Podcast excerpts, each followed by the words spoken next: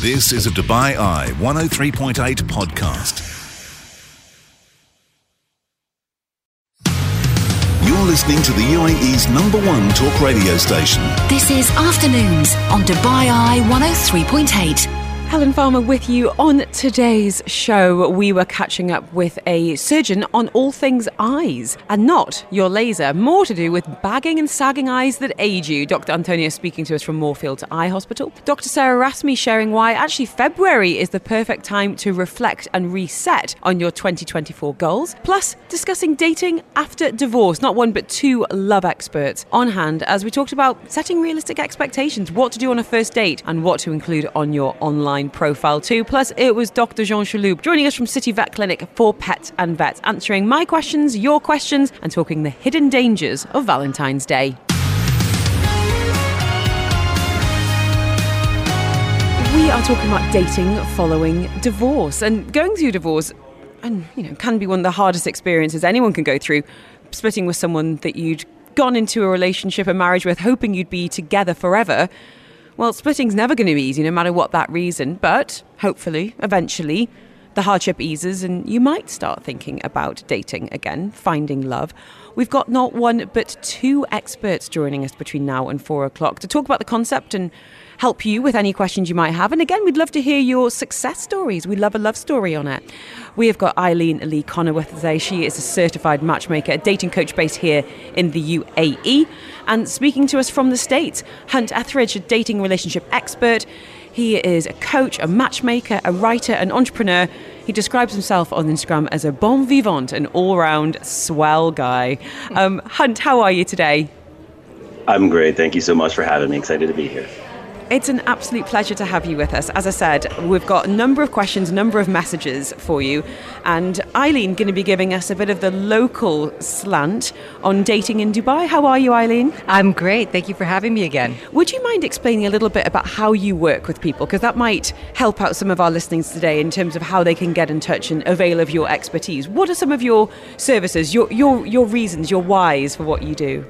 Um, I, I like to think of myself as a spark you know, trying to set people up to be in a position where they can accept love and see themselves, tell their story, but in a way that's intriguing and that wants that encourages somebody else to want to get to know them better past the first initial layer of the physical obviously you know past the visual and then really into the heart would you mind explaining? And I, I feel like a lot of people have a bit of confusion, myself included, about the role of a coach versus a counsellor versus perhaps a mentor.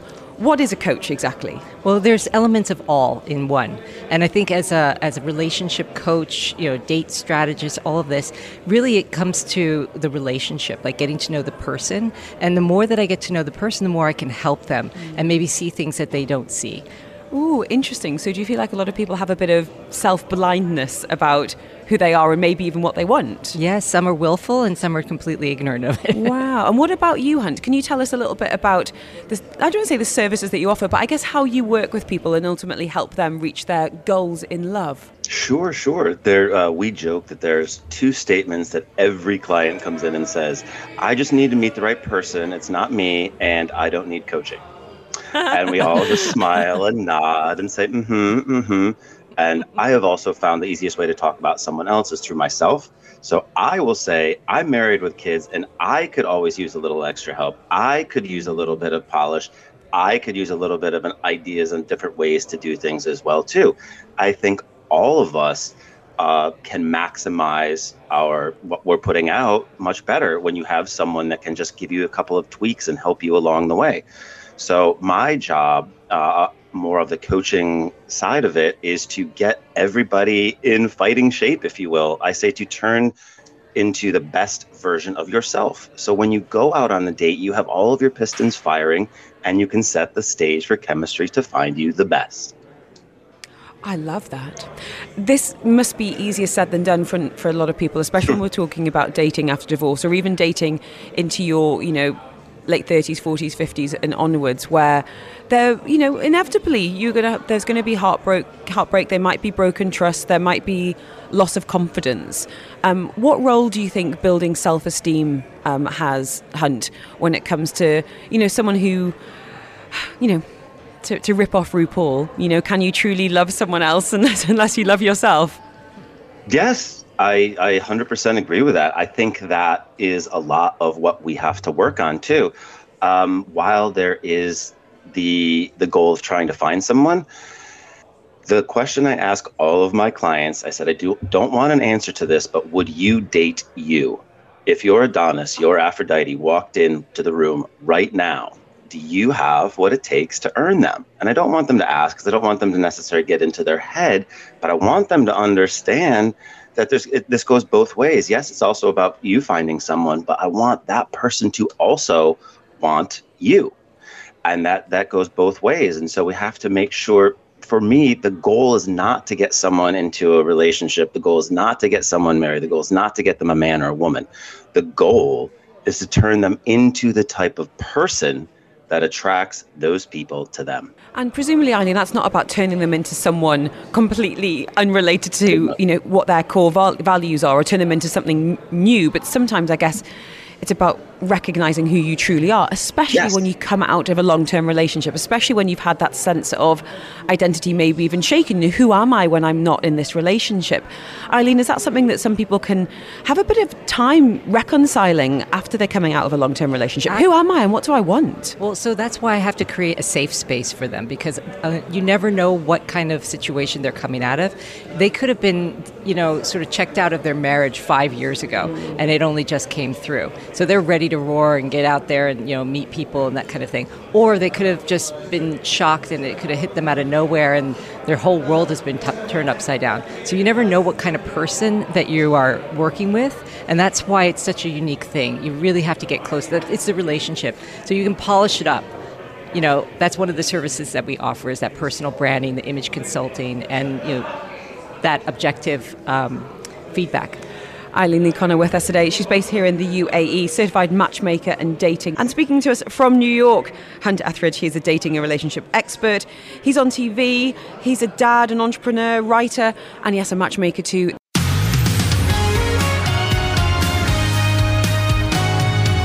Speaking to us from the States, Hunt Ethridge, dating and relationship expert, and based right here in the UAE, Eileen Lee Connor. She's a certified matchmaker and dating coach. I wanted to ask you about the changing landscape, Eileen, because I'm sure you must have clients that come to you who are maybe in their 40s, 50s, upwards, who online Yes. dating is a completely foreign concept, um, you know, and they've never had to had to dabble in that. How do you feel like most people dating after divorce are meeting somebody? Is it online? well I, statistically yes i mean that's where the most single people are and that's where you can filter them. You can't really filter people in person unless you're introduced by somebody which is where i can come in.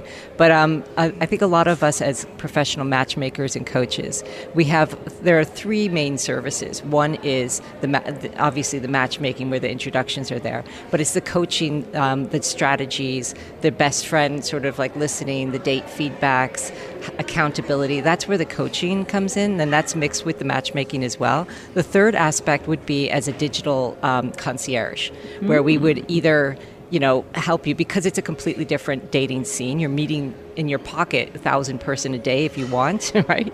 Um, that becomes commodit- commoditization. Um, so we have that service where we can make over your, your profile and we can also swipe on your behalf We're going to be talking about what you should be putting on that profile after half past three. But Hunter, I wanted to ask you. I heard Paul C. Brunson speaking about this recently. He's the celeb dating coach on Celebrity He's a First friend of mine. Dating.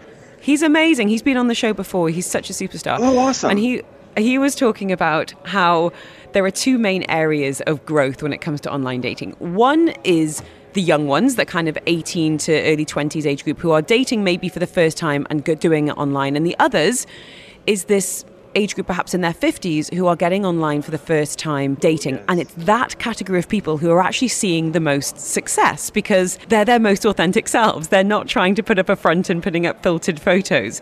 And i wondered what your experience of, of that was that kind of 40s 50s online space It is, yes, to your point, the fastest growing segment online right now is the silver wave, if you will. And the data and statistics are so interesting because you have a, a group of Gen Zs that are statistically having the least sex um, of all of the generations. And then you have the, the seniors who are just going buck wild, frankly.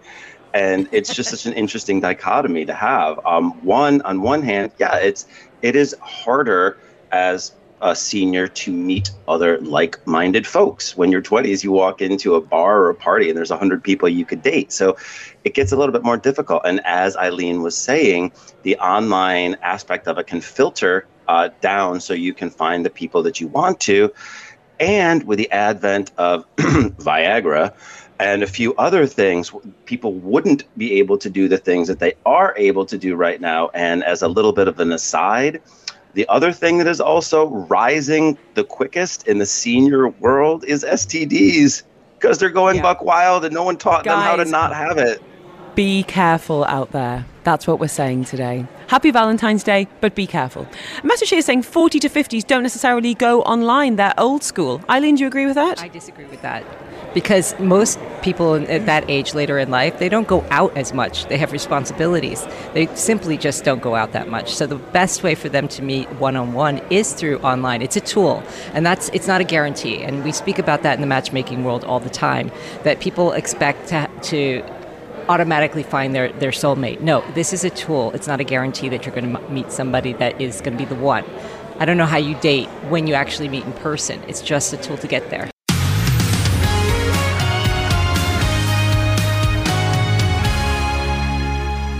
Talking dating after divorce with not one but two dating experts. We've got Hunt Ethridge be speaking to us from New York and based here in the UAE, Eileen Lee Connor. Had a lot of messages for you guys. We're going to try and help out as many people as possible over the next half hour. I think this is a really interesting one um, coming on 4001 saying what to do when you're too busy to date, work, gym, travel, kids. Um, Hunt, can I ask you about that? About prioritizing this, I guess? What, what do you say when this comes up with your clients? First of all, bunny boiler, that's hilarious because that speaks to a certain generation that will get it and some won't get it, but I love that one. Anyways, um, um, that is the thing. We all have a limited amount of time. And especially at a certain age, so much is cost benefit analysis, and you want to try to figure out that you're maximizing your time and putting putting everything forward. But one of the uh, choices that people seem to make is that they believe that dating isn't intentional or doesn't have to be intentional and will just happen.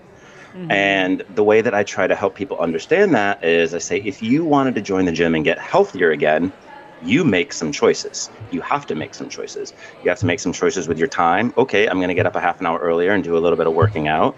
You have to look at your finances. Um, let, let, me save up for a gym. Let me make sure I get some an indoor uh, Peloton. Um, and you have to get yourself mentally ready for that. Okay, okay, okay. Today I'm going to do X, Y, and Z. Yet, when we kind of translate that into the dating world, if you are a a high priced lawyer jet setting around the world, it can be a little bit challenging to carve out that time because you don't necessarily link it to the future pleasure that you're going to have of being in that relationship or being uh, with that person who makes you happy. So I think that all, people need to have a bit of a plan because, to uh, Einstein's definition of insanity, a lot of these people want a different result and yet do nothing to change what they're going to do about it. So once you just start uh, that kind of that mental switch of I'm going to do this intentionally, I'm going to reach out on on this week, I'm going to do this differently, I'm going to do this differently, and I think that once you start to prioritize that and prioritize yourself that roll, that ball starts rolling a little bit more and a little bit more, and you see that impetus, and you see that how that is helping you, and that, and that makes you want to continue those successes. And when you feel good about yourself in that area, it leaks into other areas of your life as well. I wanted to ask you, Eileen, such such wise words there in terms of that like, re- reframing from Hunt, and we touched briefly about getting online, which you know, for those who might be in their 40s, 50s upwards, who aren't the digital nomads of the, you know, the Gen Zers who have only grown up with the internet. Um, I wanted to ask you about how to put your best face foot forward. And this is something you offer as a service, you know, acting as a bit of a concierge, creating profiles, even acting on your behalf. Um, what do you tend to advise when it comes to good choice of photograph? Descriptive words. Do you say on your profile that you have kids from the outset? I think if that's important, I, I, yes, I do, because a lot of other single parents, they're looking for other single parents, because a lot of people don't want to date somebody who has a kid and they might not understand. There's a, that whole debate, but it's important to, um, if you're open to it and you're a single parent, put that on there because other single parents, you would be attracting that to you as well. I don't think about lying in, in any shape, way, shape, or form, and but also not putting all your laundry out there right away either. Like, oh, and I have OCD, and I had I just got Yeah, over damaged. depression. Yeah. yeah, Yeah. There's alcoholism that runs in my family. like, what- don't have to say everything. I, I said earlier that um, Paul C. Brunson had said that actually a lot of people um, in that kind of older bracket are having great success in online dating because they're not using the filtered pictures because they don't know how to how to put a filter on. So actually, when they're meeting someone, it's actually with in a much more authentic way. You know, uh, you basically know what you're what you're getting. What photos do you think can perform well with online dating? Something that shows you and a, and a bit of your personality. You don't want just a portrait, boring. A lot of people um, have problems dating because they wear their work hat. So you don't want to put that in your photo. Don't put your either. LinkedIn photo on there. No, no, something that like something that shows that you have a sense of humor, like you know, just like a, a wink in your eye. That is, Mm. but also don't cover your body with a pet. You know, and don't have like your your cool best friend in there because it's confusing to the person. Like, oh well, I want to date that person. No one hotter. Might yeah, yeah, might not want to be you. Um, Hunt, I wanted to put a message to you that's come in on 4001. Um, this is from a gentleman um, who says, I would love to meet a happy, secure woman in her early 40s, but every woman I'm approached by online and even real life is in her 20s looking for someone to fund her lifestyle. I can barely afford mine. That's an anonymous message. Is this something that you hear from male clients about, you know, I'm not here to basically pay for you? Yeah, yeah. On the other side of it, uh, it can be um, expensive to date. And in New York City, I have some women that say they are on the New York meal plan, which means they go out on a date once a week, or twice a week, or three times a week. There was a story So- recently about a woman who refused to buy groceries and only only ate when her Oh, dates yeah. paid for her food. Yeah, I saw that. That didn't receive a lot of good feedback on that one. Um, yeah, this this this can be a challenge. It's um, because there's I am looking for X. Is X also looking for me? And and finding those two things together can be challenging. And I know, especially within the last two years in Dubai, with with the regulations um, easing, there's a lot more digital nomads, or we call them laptop laptop entrepreneurs, coming in, and a lot of um, maybe women that are leaving situations that they don't want to be in to come to Dubai for a new future.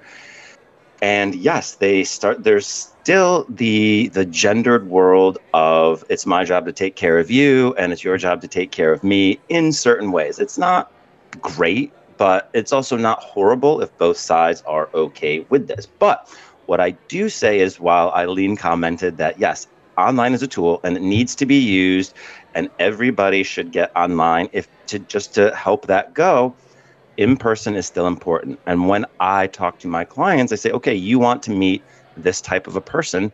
Where does this type of person go? What type of activities do they like to do? You're not going to necessarily find them at a, um, you know, a local coffee shop, but you may find them at a polo match. You may not find them um, uh, at the nightlife, but you may find them at a charity event. And so it's almost like reverse engineering the type of person, woman, man that you would like to attract, and then trying to figure out how do they live their life? What things motivate them, and where can I find them? Because in order to find the people you like, you've got to go where they are. They're not going to come knocking on your apartment door, sadly, as convenient as that would be. Um, I wanted to ask you um, we've had a couple of messages along the same lines here asking about becoming inflexible. Um, um, becoming a message here saying hyper independence is a thing. The more years you are single, the more you get used to it. And exactly that, a message here saying, you know, I was. Um, you know, I basically fought really hard to to get my divorce, and now I'm in charge of my home. I don't want to compromise, and the odds of me meeting someone that matches my criteria, who's also single and attracted me, seems really, really slim. Any advice? That's from that's from Jules. Eileen, is this something that you have to work with people with and say, you know, Yes. you were in a, yes, yes, yes, you you were in a marriage for decades, and you got used to a certain dynamic. Now you're single, and you might be loving your independence. And is there room in your life, in your heart?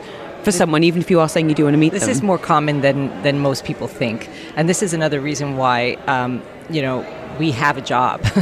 it's because we have to really question, like, okay, so what is it that you want, and really break that down, and, and not just have like, okay, I want somebody who makes X amount of money and it is this height and likes this kind of music, because you don't know what shape it's going to come in when you connect with somebody and, and your mm. heart. And I really push them whenever I talk to anybody or on board them. I really push them to like question that. I challenge them. Why is that a hard no? Why is that a deal breaker? Because they're reacting a lot of times to their old relationship. Mm-hmm. But that old relationship just because they didn't like chocolate, for example, doesn't mean that okay. I don't want anybody who, you know, I, I somebody has to ha- like chocolate. You know, it's it's these things are irrelevant.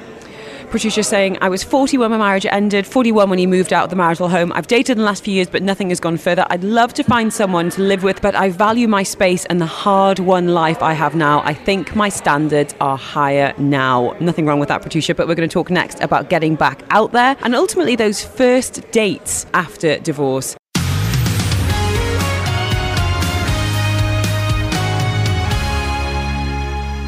Speaking to us from NYC, Hunt Ethridge is dating and relationship expert, and Eileen Lee Connor with us right here in Dubai, certified matchmaker and dating coach. So we do have the relationship expert with us. And we're talking about dating after divorce. Now, I've had a couple of messages that I want to read to you. Some have got questions, some are really just kind of reflecting on what we're talking about today. This one is anonymous saying, I was married for five years, we were together for 10. Ultimately, trying for a baby tore us apart, and I feel like I wasted my best years with someone that ultimately didn't actually want a family. And now my chance at being a mother is finished. I can't reconcile this new, new reality. I'm not sure what I'm asking but it's really, really hard. And we were talking about heartbreak on the show yesterday, Anonymous. So I do urge you to go and check that out. We were speaking uh, to a psychologist, and the podcast is up there. But um, thank you for reaching out. Um, and the message here about online dating this is from Kate saying, After divorce, I joined a couple of dating apps. It was really fun. Met and dated a few guys for a few months, but it fizzled out. But I'm back now, and I've noticed a lot of the same faces are still there. It feels like some men are permanently on the apps. Is it a hobby to them? Do other women do it too? It just seems so depressing. I'm thinking about setting myself a time limit on how I actually use them. Hunt, do, do you, how do you feel about that? You know, is it, do you feel, how serious do you think some people are using the apps or is it just a bit of a, an ego boost or to borrow Kate's word there, a bit of a hobby? The easiest answer is yes, all of the above. Um, and that's why it's important to be intentional about it because some people are using the apps as entertainment. Some people are looking for pen pals. Some people may be trying to get uh, something they're not getting from the current relationship they're in, uh, whether it's respect mm-hmm. or excitement or, or, or, flirting or things like that as waters. well too. Yeah, so it's important to again back to cost benefit analysis. If you're serious about finding someone, you want to know what this person's intentions are relatively quickly. So if you are online, I recommend no more than two to three interactions back and forth before you suggest meeting in person because you definitely want to know if this person is serious. You want to know if you do have any chemistry. And a lot of times, people, uh, I'd say, give out all of their good on, on the emails and texts back and forth. and after two weeks of yeah. giving all that out, they have no desire to meet each other anymore. So that's interesting. I, so I all recommend the, all the banter on the text. So meet on the app and yes. then get off the app. Okay. Especially younger yes. generations, actually, because they're much more used to texting and they don't like to call. They don't like to pick up the phone. So I, you have to balance that as well. Last question to you, um, and, and I'll come to you with the same question. Eileen, once you've met on an app and you get off the app and you go for a first date, what's your number one tip? For establishing, and we're talking, talking dating after divorce now, for, I guess, and when I say successful first date, I don't necessarily, necessarily mean it being the best first date ever, and that means a second one. But I mean, maybe getting the most information out of that date. I th- my my best advice is to have your story down. You know that it, it's sort of like your elevator pitch about who you are, and then ask a question, but answer it as well. Meaning that it's not less of an, an interview then. And Hunt, what about you? First date after a divorce. What's your number one tip? Socrates says, I can learn more about a man in an hour of play than in a lifetime of conversation.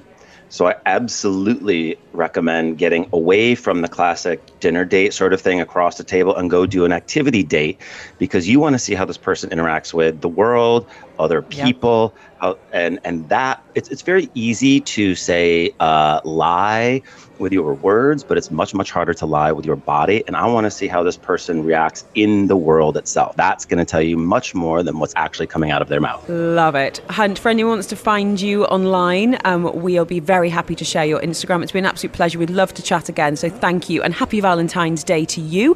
Thank and Eileen you. is based here in the UAE.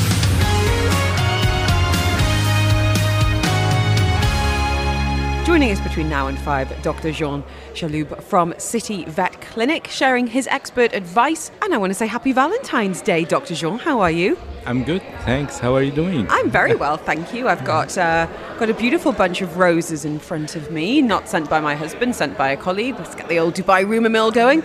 Um, let's talk about some some of the hidden dangers that might be facing our pets on the most romantic of days. What do we need to know? Oh, it's uh, we have a lot because you know everyone is getting flowers right now. Everyone is getting um, toys, maybe, and maybe some sushi and stuff for Chocolate- tonight. Yeah, chocolate also.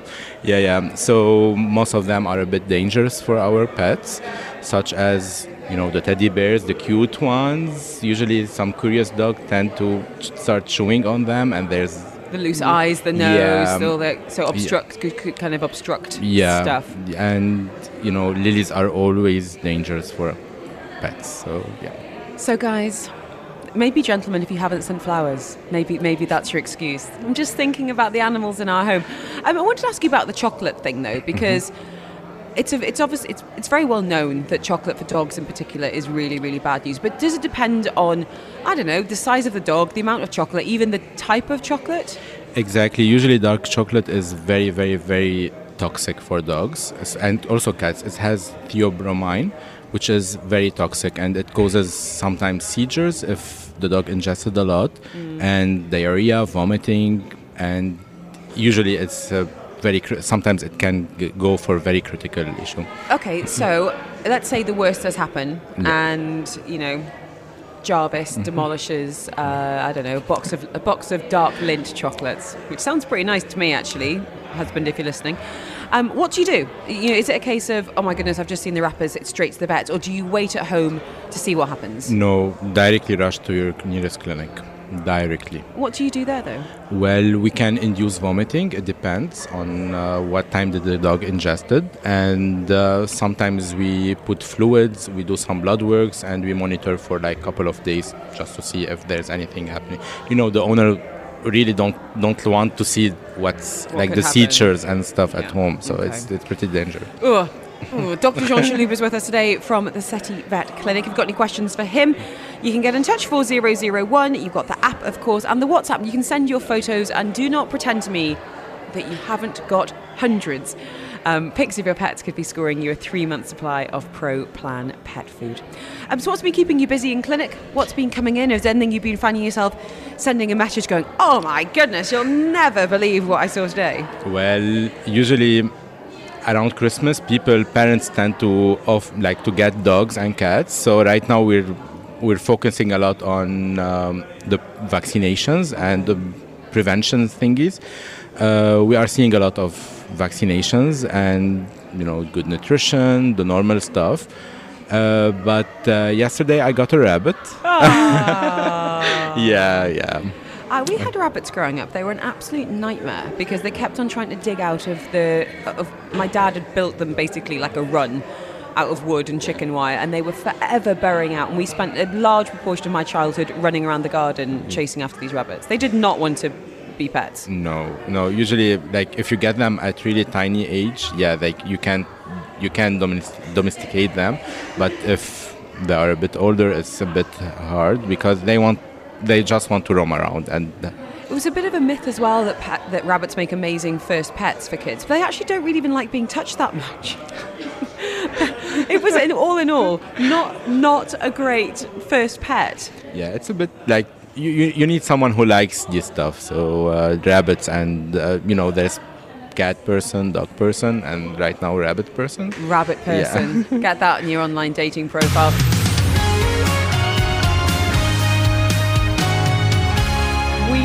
Love a Wednesday afternoon because the photos are just gorgeous.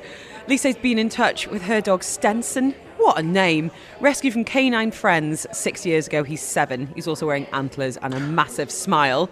Uh, we've had a photo of Coco on New Year's Eve, looking very fancy indeed. And Toby, um, a nine year old Turkish Angora, joining us to obviously coo over the photos with me, but more importantly, take your questions is Dr. Jean from City Vet Clinic. And you can reach us on the WhatsApp, which where you can send your pics to win. Um, 04871 5500 and there's 4001 as well. So Tool is talking about Toby, who's a very handsome boy wearing a bow tie, um, saying he's usually really well litter trained but suddenly started urinating in a few spots inside the house. It's new, it's unexpected. Anything, um, any ideas what might be causing it? He's the only cat in the house and receives a lot of pampering. What, what were the questions you'd be asking Batul and indeed Toby if they came into clinic? Well, your cat is trying to send you a message. So obviously there's something wrong, maybe in the litter box or maybe something internal, some infection, like urinary tract infection or maybe some stones maybe. So your cat is trying to tell you something, like there's something wrong. So please take an appointment. Yeah. So with the, so with, I'm just trying to kind of kind of drill down on this. So with the litter tray, could it? I mean, could it be the litter, the litter, the type of litter has changed, Exactly. or could there be pain getting into the litter box? That kind yeah, of thing. It, it might be. It might be both. So usually we never know until we go for some X-rays, maybe some ultrasound also, and then we can check like what's really happening. Does it make a difference if a cat has been neutered or not in these kind of behaviours? Exactly. Yeah. Usually when they get neutered, so they tend to be more healthy concerning this stuff, but. Again, we never know until we go for further investigation. So no answers as such there, at all, but I guess the questions you need to be asking yourself to try and get into it. But I think you're absolutely right. Go to a vet, make sure you're getting anything medical ruled out. Especially he's nine years old, so Okay. yeah. Oh, and so gorgeous. Um, I hope that helps, and all the very best. Um, we've had a message here um, asking, saying the, the new food we've given our puppy has given them the runs. Nine-month-old Chihuahua. Um, she's completely lost interest. Got her on wet food um, the last few days, and the poops are liquid. Is it just the change, or is she just not compatible? Should I hold out for a few days? Yeah, so it might be both or any of them. Usually the transition should be very slowly. It can it, it should take like a couple of weeks. Try to mix the old food with the new one. So change the proportions. Exactly. Okay. And then like we start by 75% old, 25% new, then 50-50, then 25-75. And usually we give some probiotics to help with the transition also. It, it, it is very helpful. Now, this dog is nine months old. When do you generally recommend switching from a puppy or a, a junior food onto a kind of an adult food? Usually for small and medium breeds, it's between 10 to 12 months. Then for large breed, breeds, it might go up to 18 months. And why do we change the food? Like, what, what are the properties in each for that age group? because the requirements for every stage of life is totally different usually when they are puppies they tend to have they tend to need more uh, calories it's like kids they are more active then with time we need to maintain the perfect weight uh, plus the nutrients usually we, go, we give a bit less of protein a, a bit less of carbs and uh, also less of fats Now, mo- both of my dogs are definitely in the senior camp. They're 11 and 7. Um, we haven't, the older one's on a renal diet because he's got some kidney problems. The younger one, we've just got on an adult food. Is 7 around the senior dog diet change? Your dog is a medium dog, yeah? Yeah, Cocker Spaniels. Yeah, so I I suggest yeah after like wait couple of years and then move back move to the senior diet. Okay. Yeah. Dr. Jean with us today. Um, we've got loads of questions coming. We've got coughing cats. We've got um, an overweight. Overweight Oscar. Um, Mina saying, um, Hi both, excited to be taking my friend's dog for a week while she's on holiday. Any tips for me? It's a small dog, never had a dog before, so seeing it is a bit of a trial run for potentially getting one. I like this question because it speaks to a lot of people that I think are considering fostering right now, and there are so, so many animals who would love, even if it's te- a temporary home right now. So, whether it is fostering or helping a friend out, what would you say about getting a dog used to a new environment, Dr. Jean? Well, usually the introduction should go very slowly. Like try try to take your dog a couple of days before to, to discover the new apartment. Also ask uh, your friend about the timings of the walks and the food. and what type of food is she giving, and she's giving like some table food for the dog, and try your best to make sure like this dog is not anxious usually when they get anxious they try to eat or destroy some stuff so try to make sure like there's nothing expensive you know you don't want the, the dog to It's like, here's your dog and here's the bill for my sofa. yeah Please let us know how it goes, Mina. Ideally, send a photo. I'd like a pic this time next week. It is afternoons with me, Helen Farmer, Dr. Jean with us from City Vet Clinic.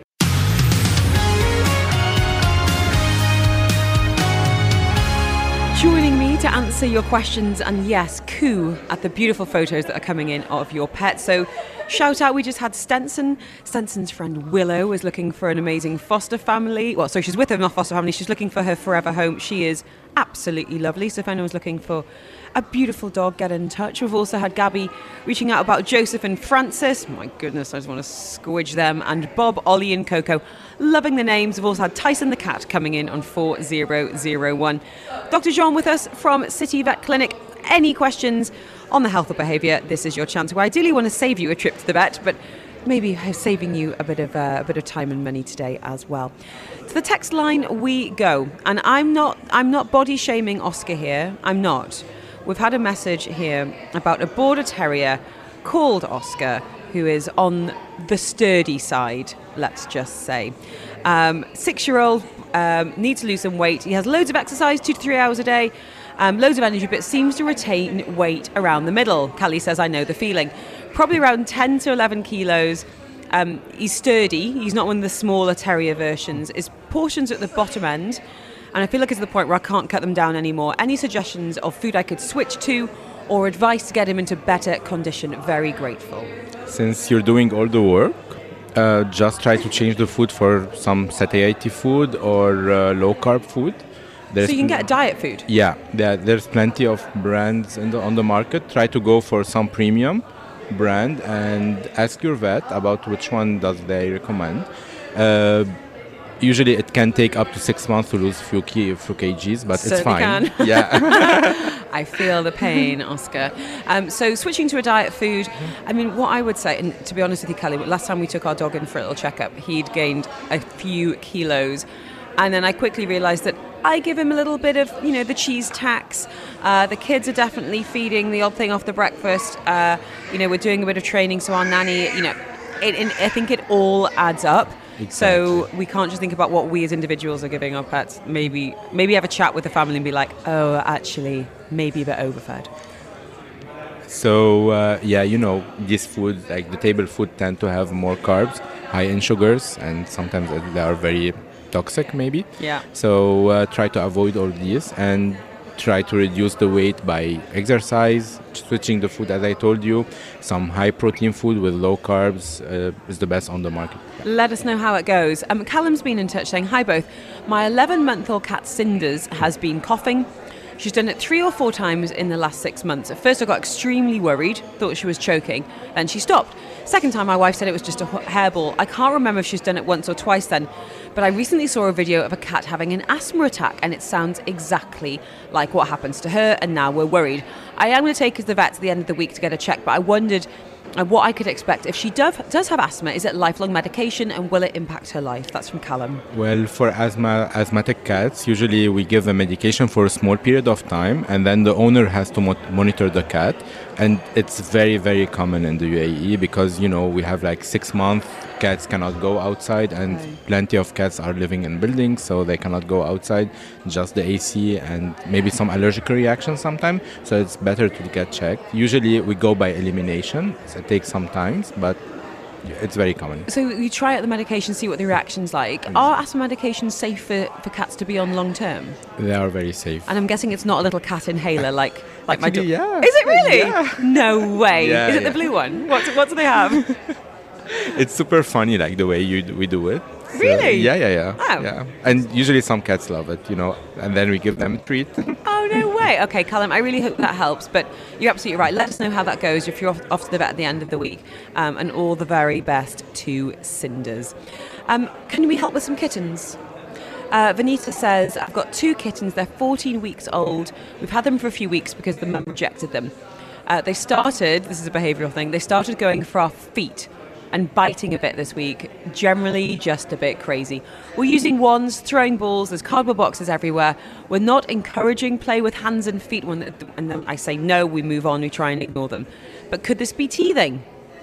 Yeah, at this age they start teething. Also, um, it's very normal. They just want to play, and usually they play on other times than our timings. Uh, they play around early morning before the the sun goes up, and then uh, at night. So yeah, they just want to play. Just try to give them toys, and whenever you see them doing something you don't want them to do, just take them and put them on their toes. Okay. let, let us know how that goes. It's no. F- I mean, those teeth are like little needles. So I know we joke about like kitten kitten bites and scratching. That hurts. It hurts. It, It hurts, hurts. a lot. Um, but well done for looking after them. Yeah, Chef Jean. uh, Sorry, Chef Jean. Dr. Jean showing me the scratches on his arms from the, the various patients that's been through the clinic. Do you want to see a picture of Sir Gucci?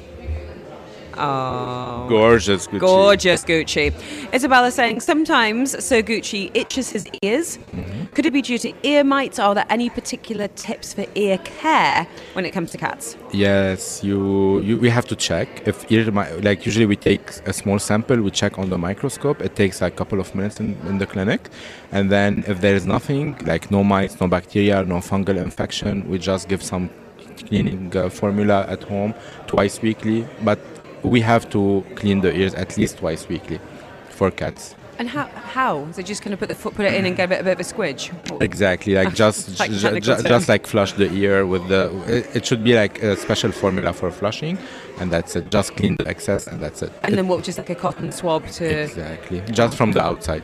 I feel like I could be a vet nurse. I could be your vet nurse. How does that sound? Yeah, you would do amazing. Here's my question, and I asked um, sh- um, Dr. Joanna last week about this as well. You've been a vet for how long, Jean? Mm, almost nine years. Okay.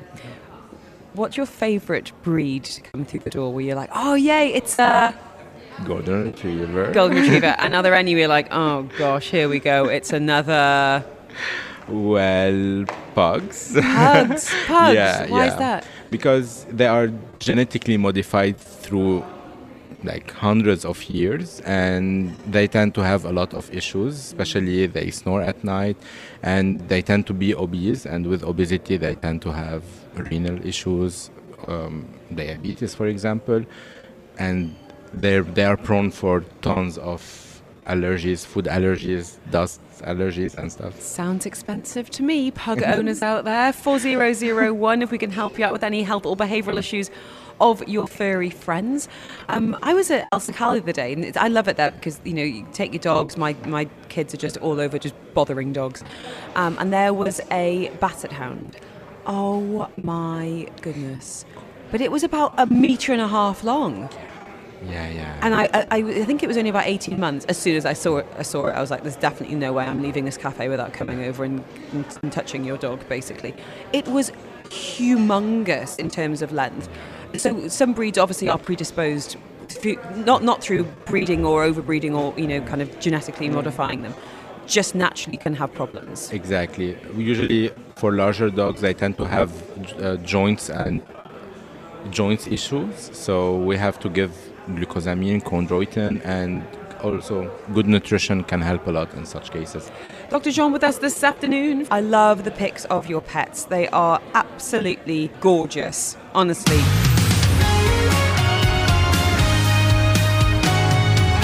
Eye health and actually some aesthetics linked to eye health now with Dr. Antonios, consultant surgeon in cosmetic eye surgery at Moorfields Eye Hospital. How are you, Doctor? Hello, Helen. Good afternoon. Thanks for having me. And happy My Valentine's. pleasure. Happy Valentine's to you too. Um, I am really glad we've got you on because actually, when we've talked about aesthetics on the show before, um, especially Yeah. around dermatology, some of the most common questions are, you know, baggy, saggy eyes, wrinkles around the eyes, and a dermatologist will actually say, "Do you know what? There's only so much that a cream can do, or even Botox can do." that's that's a question for a surgeon. So here you are. Can you explain exactly what kind of surgery you do, and I guess how it differs from general plastic surgery? Well, uh, for for They're uh, basically eyelid bags, and this, the skin conditions that come with eyelid bags. You know, you said you mentioned those: the excess skin, the puffiness. Uh, we technically have to evaluate the patient in clinic to see what's the best approach to, to deal with the, the current individual in front of us. Every patient is a little bit different. Sometimes we have to do a little bit more skin removal. Sometimes it's it's a little bit of fat removal and redistribution into the cheeks. We want to get this nice transition zone between the, che- the lower lid and the cheek. If it's in the upper lid, if it's the excess skin, but you also have a lid that is a little bit covering the eye, we want to lift the lid in addition to remove that skin and the puffiness that's up there.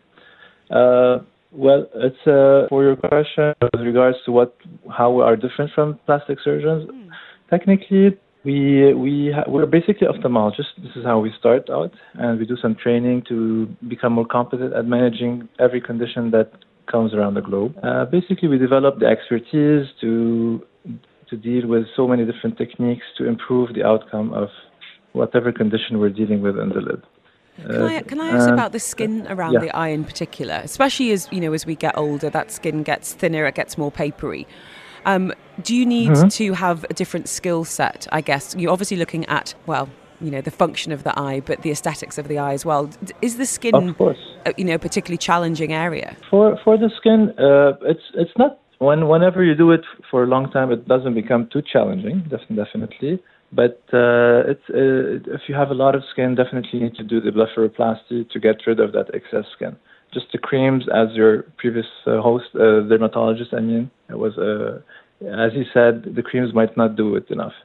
Uh, definitely, when when we as oculoplastics operate, we always think about the eye health. So we examine to check if we can remove, uh, if if the patient is a good candidate for that surgery.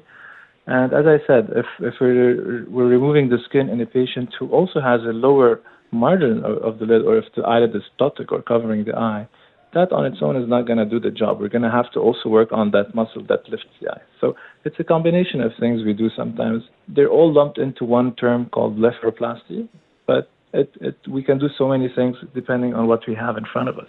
We've had, a, we've had a number of messages on this topic, Doctor. Um, one saying, My saggy eyelids are aging me.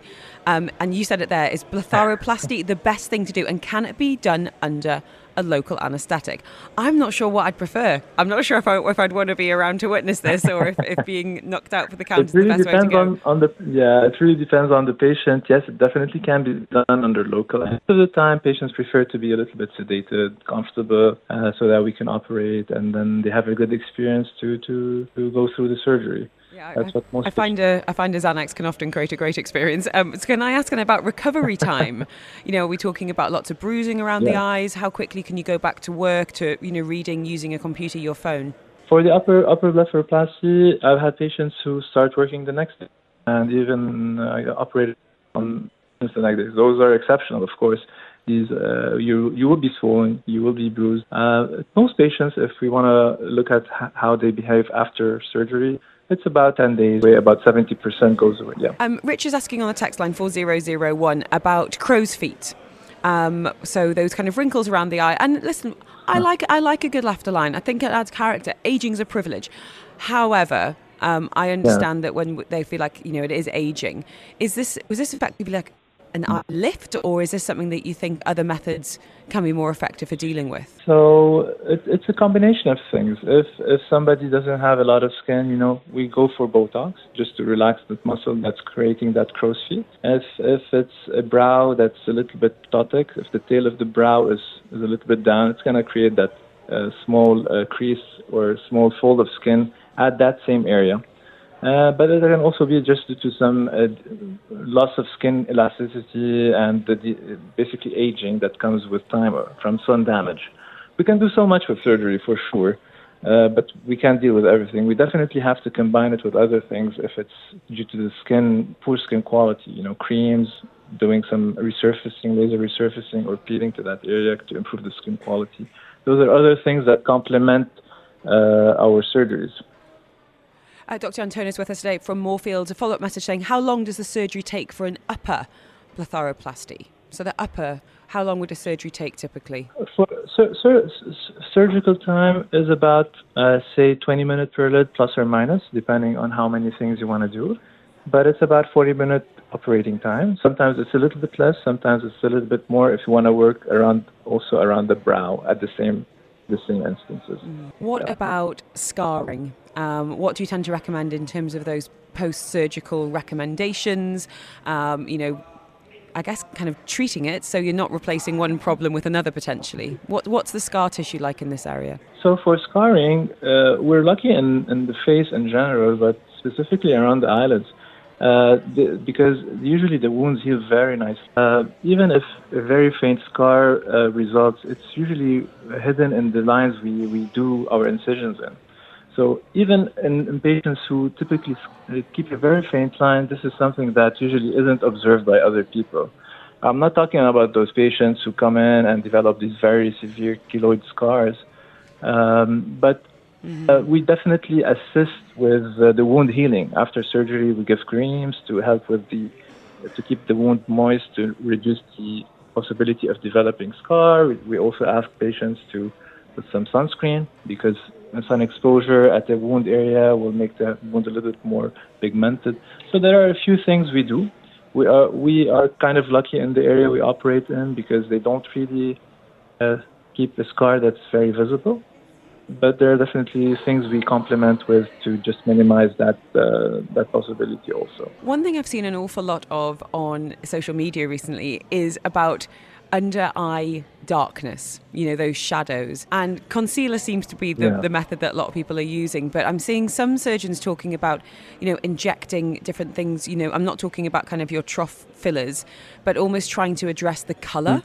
Um, is there anything that you recommend yeah. for someone that might have, you know, really pronounced shadows under their eyes and always looking completely exhausted, even if they've had nine hours sleep? So, uh, whenever we saw we see patients who complain of this specific condition, we just have to know know what the reason is. If it's loss of the volume in the lower cheek that's creating this kind of a belly hump that's on, on top of it, so that we see those shadows, or if it's true pigmentation in the skin. Um, if it's a true pigmentation in the skin, those are difficult to treat most of the time, but if we want to do something, uh, those are usually with creams to depigment or inject some some some plasma, basically platelet-rich plasma in that area to minimize that amount of pigmentation.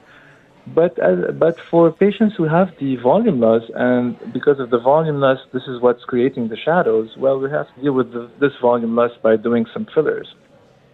In other other patients, it's actually the eyelid bags that are doing all of this shadowing. So this is where we deal with the eyelid bags and we look, we work on the fat, sculpt the fat, and try to redistribute the fat also into the cheek so that we have this this uh, smooth transition zone uh, from the the lid to the cheek to minimize any basically valleys or areas that can create so these uh, these shadow effects, which people see.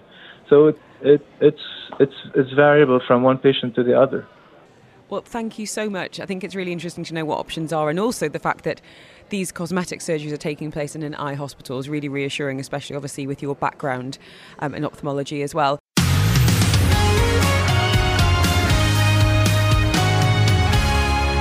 It is February 14th. I know we're already so far into 2024. So I guess what we're asking, and I don't say it to make you feel bad about yourself, but how are those New Year's Eve resolutions working out for you? Dr. Sarah Rasmi with us today. She is the founder psychologist there at Thrive Wellbeing Centre as we talk about why February could be the perfect time to have a bit of a reset. How are you, Dr. Sarah? I'm here. So, February. Now, do you know what? In other parts of the world, it's a pretty dreary month. I have to say, apart from the last few days, it's one of my favourites in Dubai. It is short, it is sweet and the weather's pretty good. But what we've had an awful lot of people talking about recently is, you know, six weeks into 2024, all of that enthusiasm about the new year has somewhat waned. Um, so, where do you feel like we are in, in terms of do you think this is a good time to reflect on what we want for the year ahead? It is absolutely a good time. I think what we see every single year is that the new year prompts a lot of self reflection. People get really excited. They make a lot of goals, which is fantastic. Sometimes the goals are a little bit lofty and they don't necessarily fit in within the parameters of our day to day life. We try, we see where we have wiggle room, where we might not, and in February, we can we can try again to make some of those positive changes in a more realistic way. So when you're saying a little bit lofty, it's all the people, maybe myself included, who've gone, I'm going to exercise five times a day. Uh, five times a day. Heck no. Five times a week. Um, and this is not a negotiable. 2024 is the year I'm going to do one Pilates class a week, one yoga, one spin, one weight, da, da, da, da, and then six weeks and you go, well, this is absolute nonsense because, you know, I have kids and I have work and I also don't really want to be doing that. And I guess we have a bit of a reassessment about one, I guess, what we want and two, what is realistic. Um, so do you feel like we're in a better mindset then to actually commit to positive changes? Yes, absolutely. And honestly, in the example you just gave, kudos to whomever can last for six weeks doing that at the beginning no of the year. But it, that's what happens. We're excited. We make these goals. We think that we're going to be able to follow through on them, but the goals from the get go are very unrealistic because we're in holiday mode. And a lot of times, many of us have indulged in a lot of different things as we've enjoyed the festivities and that time of the year.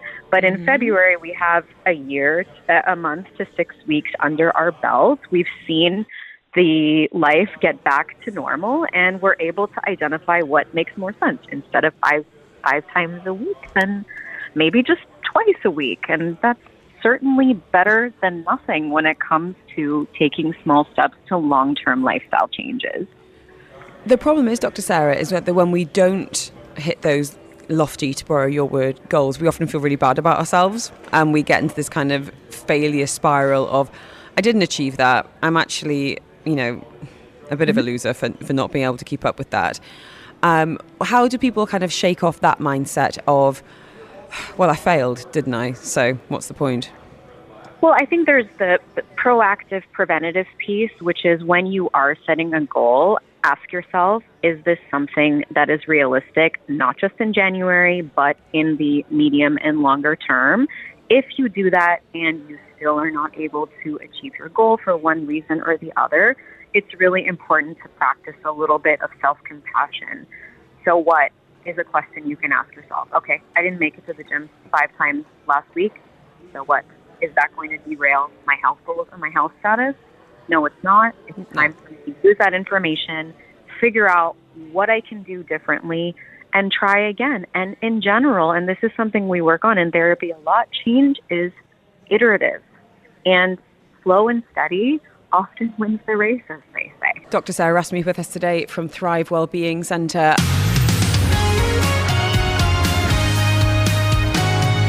It might be uh, the dreariest month for many people, but two things going for February. It is short and it's not January. Um, it's also a good time to have a bit of a reflect on what you do want to achieve in 2024, away from all of the new year, new me nonsense that we were going through six weeks ago. Dr. Sarah Rasmi on Hands We Talk about having a bit of a reset and really establishing what we want to do in this year. And perhaps, as she said earlier, practicing a bit of self compassion if you have maybe gone a bit astray from what you promised on January the 1st. Had a number of questions for you, Dr. Sarah. Um, a message here from Michael saying, Can your expert speak about the difference between motivation and discipline for achieving goals? Interesting distinction. What, what comes to mind there? We're really talking about is the driver or the why behind we're doing things, why, uh, doing something. And we typically in psychology divide it into two forms. There's an intrinsic motivation. So when we're incentivized to do something for an internal reason, let's say it makes us feel good about ourselves. And then we have extrinsic motivation is when we have some type of an external reward, whether it be a financial incentive, a compliment, and so on and so forth. So that's what motivation is. And discipline is about the implementation of that behavioral change. So it's what we require in order to stick to what we said that we were going to do. So going to the gym, what is motivating us? Is it to feel good about ourselves? Is it to get a six pack? That's the difference between intrinsic and extrinsic. And then what is the quality that is allowing us to stay consistent? Part of that might be setting more realistic goals and scheduling them and having a backup plan for when things go awry as they come. I think oh, we also, with, with that six, six weeks kind of gap, we start to realise what are the pain points, what are the obstacles that might be, you know, kind of getting in our way, and we can start to address them in a very realistic way. Which brings me to a message that's come in on 4001. You don't need to put your name on these messages, there's no name on this one saying the plan was to reduce mindless phone scrolling. Worked well for a bit, got a lot of stuff done, but now I'm back to the bad habit. What to do? Can we talk a little bit about habits um, and ultimately good and bad, but I think this phone scrolling one is one a lot of people had 2024 big ambitions about. I think one of the things that happens is when we set our goals, we will often aim for the stars. And when it comes to something like this doom scrolling, we might say, you know what, I'm going cold turkey. I'm going from spending all of my time doing it to none of my time doing it. And so what we want to do is gradually scale back. And if we want to take it a step further, we can reflect on how we're engaging with social media. For example, if we're finding that most of the time we're using it is in the daytime and the evening time, in the daytime it kind of helps alert us, orient us to our day, then why not keep that as is? And in the evening, for as an, as an example, we're finding that it's it, it's bothering us, it's making it difficult for us to fall asleep, then that might be where we start to slash it. And we start by a few minutes and gradually increase it over time uh, until we hit the point that feels right for us. Mm-hmm. That readjustment point. Can I ask you a personal question, Dr. Sarah asked me? Sure. Did you have any any 2024 goals, and how are they panning out now we get to mid February? So, honestly speaking, I don't really do the resolutions bit. And the reason that I don't is because I am just sort of inclined to check in with myself from time to time and just see where I'm at and where I'd like to be. So, my goals are on an ongoing basis. So, I definitely have things that I'm working towards, but it wasn't a, it's January 1st, 2024 is the year that I accomplish this sort of moment. Can we talk briefly? We've only got a couple of minutes left about the concept of failure. As I said, if people quote unquote fail on their New Year's resolutions, it can send you into a bit of a confidence knock and a bit of a spiral that you don't feel like you're able to achieve what you want to. What do you think we can learn from perceived failure? Failure is an opportunity for us to learn so many things. What is happening is in that moment, something went wrong. So we are ticking something off of the list. We need to stop, evaluate where did it go wrong? What are some of the gaps? And what can we do to try again? And every time that we fail, we're one step closer to success. And I know for many people that have this core belief of not being good enough, a failure can be really, really, really triggering. But failure is part of life and it's something that makes us better. And that reframe can be a, uh, can be a little bit helpful. Thank you so much for your time today, Dr. Sarah Ross You're listening to the UAE's number one talk radio station. This is Afternoons on Dubai Eye 103.8. And thank you for downloading this episode of the Afternoons with Helen Farmer podcast. Don't forget, you can subscribe. You'll get direct to your phone as soon as it's out. And you can listen to me live on Dubai Eye 103.8, Monday to Friday between 2 and 5 p.m. You've been listening to a Dubai Eye 103.8 podcast. To enjoy lots more from Dubai Eye in the United Arab Emirates, just go to DubaiEye1038.com or find them wherever you normally get your podcasts.